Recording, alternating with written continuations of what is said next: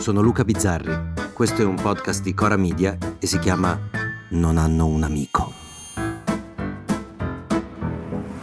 Caro PD, hai perso le elezioni e ti sei trovato nella peggior situazione possibile, quella della trentenne singolo alla cena di Natale. Tutti i presenti, dalle amiche di mamma allo zio che si fa ancora le canne, si sentono in diritto di darti dei consigli. Arriva lo zio D'Alema che ti dice ma tesoro, sei ancora da sola.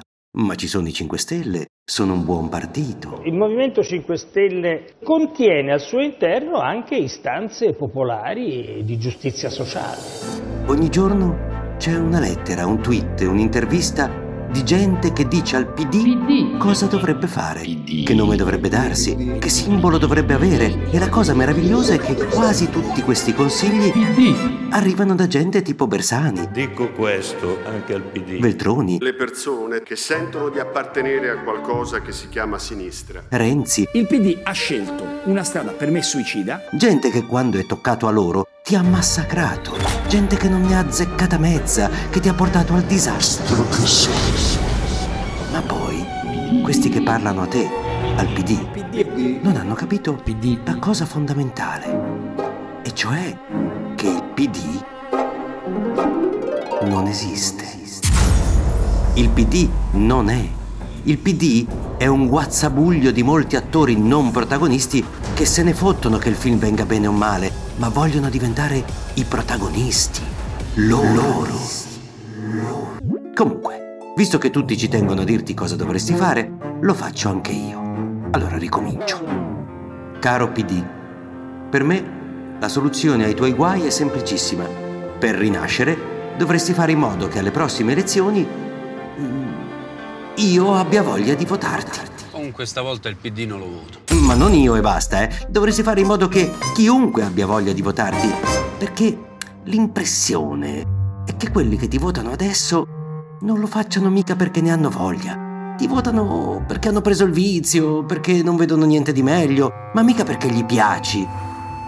Come una ragazza di paese che sposa il noioso vicino di casa perché il resto sono gli sbandati del bar, non sapendo che quello è noioso e lo resterà anzi non farà altro che peggiorare.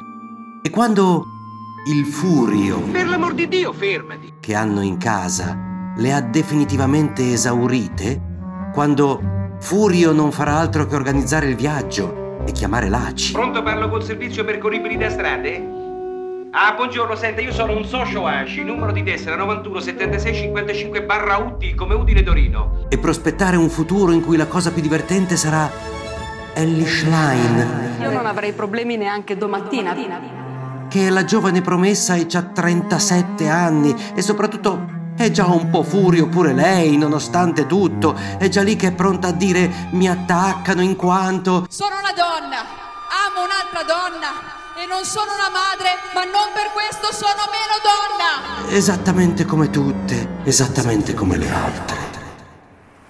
E allora, caro PD, il mio consiglio è non cercare di provare a essere simpatico, tanto non lo sei. Non provare a essere moderno, tanto non lo sei. Lascia perdere i diritti civili, quelle balle lì, che sono balle soprattutto per te, perché ti ricordo che nella rossa Bologna i busoni erano comunque busoni. Vallo a chiedere a Franco Grillini come la sinistra è stata moderna con lui. Sono stati anche 40 anni di lotte durissime. Non farlo, caro PD. Mostra la tua vera faccia, che poi è uguale a quella di chi ti sta scalando, di chi ti sta rubacchiando gli elettori e bacia il santino di Padre Pio. Devo dire la verità che poi tutta la mia famiglia è molto devota a Padre Pio, questo è vero. E torna indietro su tutto e promette qualche regalia. Se ti va bene, nei prossimi cinque anni quegli altri si fanno male da soli. E allora i tuoi torneranno a votarti questa volta felici e certi di quello che piace di più agli italiani. Non avere all'orizzonte niente di nuovo, niente di cui non ci siamo già lamentati, perché inventarsi nuove lamentele è faticoso assai. Se tolgono il reddito, me lo tolgono. Io come campo. Non hanno un amico, torna lunedì. Non hanno un amico è un podcast di Cora Media scritto da Luca Bizzarri con Ugo Ripamonti. La cura editoriale è di Francesca Milano. La post-produzione e il sound design sono di Filippo Mainardi. La supervisione del suono e della musica è di Luca Micheli. Il producer è Alex Peperengo. Le fonti degli inserti audio sono indicate nella sinossi.